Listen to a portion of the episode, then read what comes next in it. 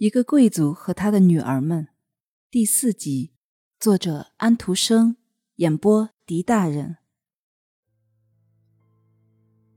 在烟雾和灰尘中，在悲愁和失眠之夜，他的胡须和两鬓都变白了，他的皮肤变得枯黄。他追求金子，他的眼睛就发出那种贪图金子的光。我把烟雾和火灰向他的脸上和胡须上吹去，他没有得到金子，却得到了一堆债务。我从碎了的窗玻璃和大开的裂口吹进去，我吹进他女儿们的衣柜里去，那里面的衣服都褪了色，破旧了，因此他们老是穿着这几套衣服。这支歌不是在他们儿时的摇篮旁边唱的。富豪的日子现在变成了贫穷的生活。我是这座公馆里唯一高声唱歌的人。我用雪把它们封在屋子里。人们说雪可以保持住温暖。他们没有木柴，那个供给他们木柴的树林已经被砍光了。天正下着严霜，我在裂缝和走廊里吹。我在三角墙上和屋顶上吹，为的是要运动一下。这三位出身高贵的小姐冷得爬不起床来，父亲在破被子下缩成一团，吃的东西也没有了，烧的东西也没有了。这就是贵族的生活。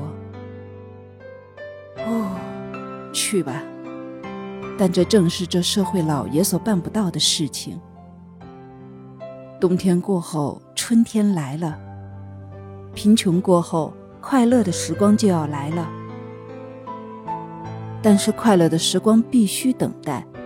现在房屋和田地只剩下一张点契，这正是倒霉的时候。但是金子马上就会到来，在复活节的时候就会到来。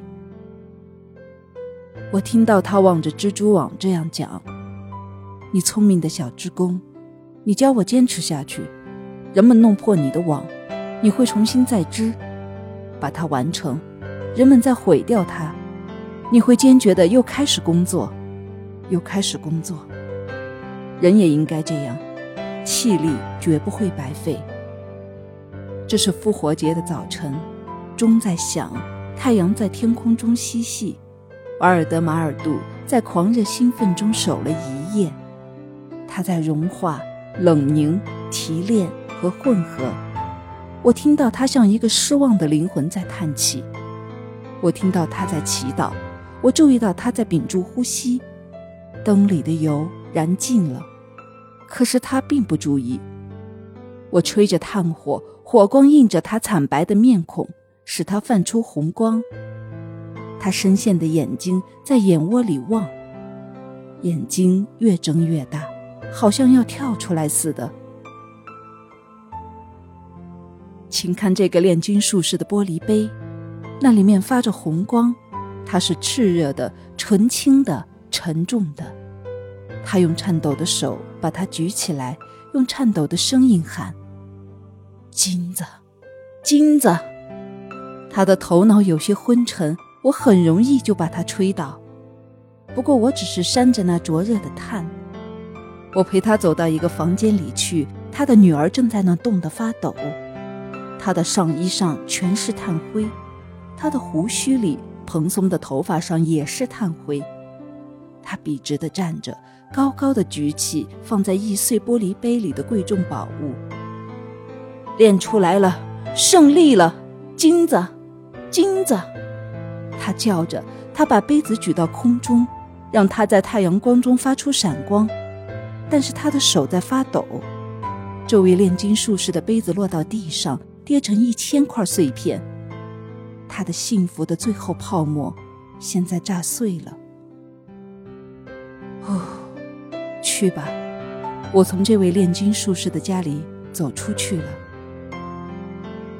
岁暮的时候，日子很短，雾降下来了，在红浆果和光赤的枝子上凝成水滴。